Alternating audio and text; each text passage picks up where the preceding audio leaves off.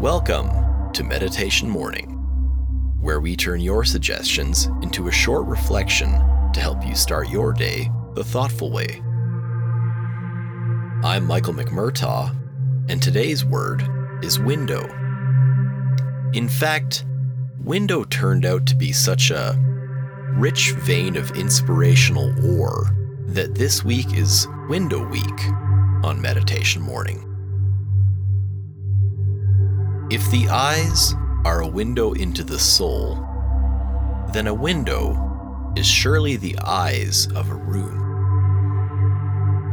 Just as our eyes, set front facing in our skulls, can only see what we point our heads at, a window offers a static look at the world.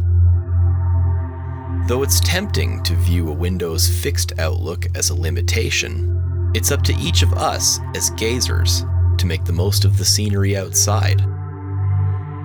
For today's open eye meditation, you'll need a quiet space near a window. Make yourself comfortable, try to limit distractions, and focus with a soft gaze on what's just beyond that pane of glass. Perhaps your window offers what you believe to be a bland view of the side of a neighboring apartment building.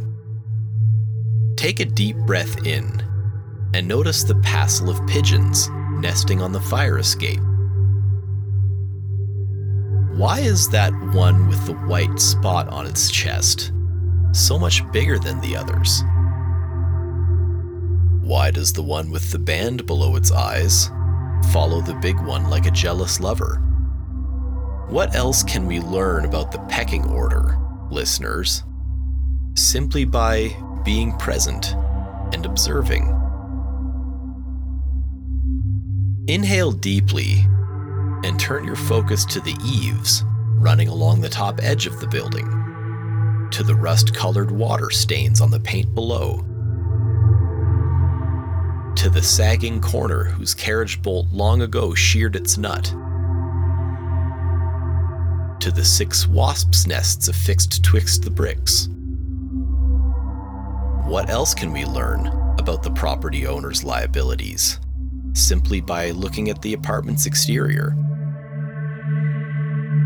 Take another deep breath and shift your attention to the colorful graffiti tag on the heavy steel door. Vein 334. Is Vein 334 originally from southeastern Alabama and wanted to represent their area code?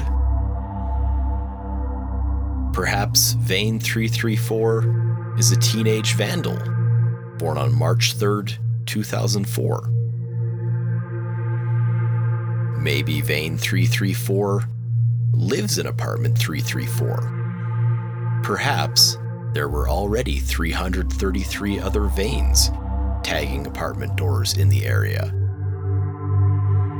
We can make our guesses, but the only way to be sure is to cross vein 334's tag out, spray my own over top, and wait for the beef to bubble into a confrontation.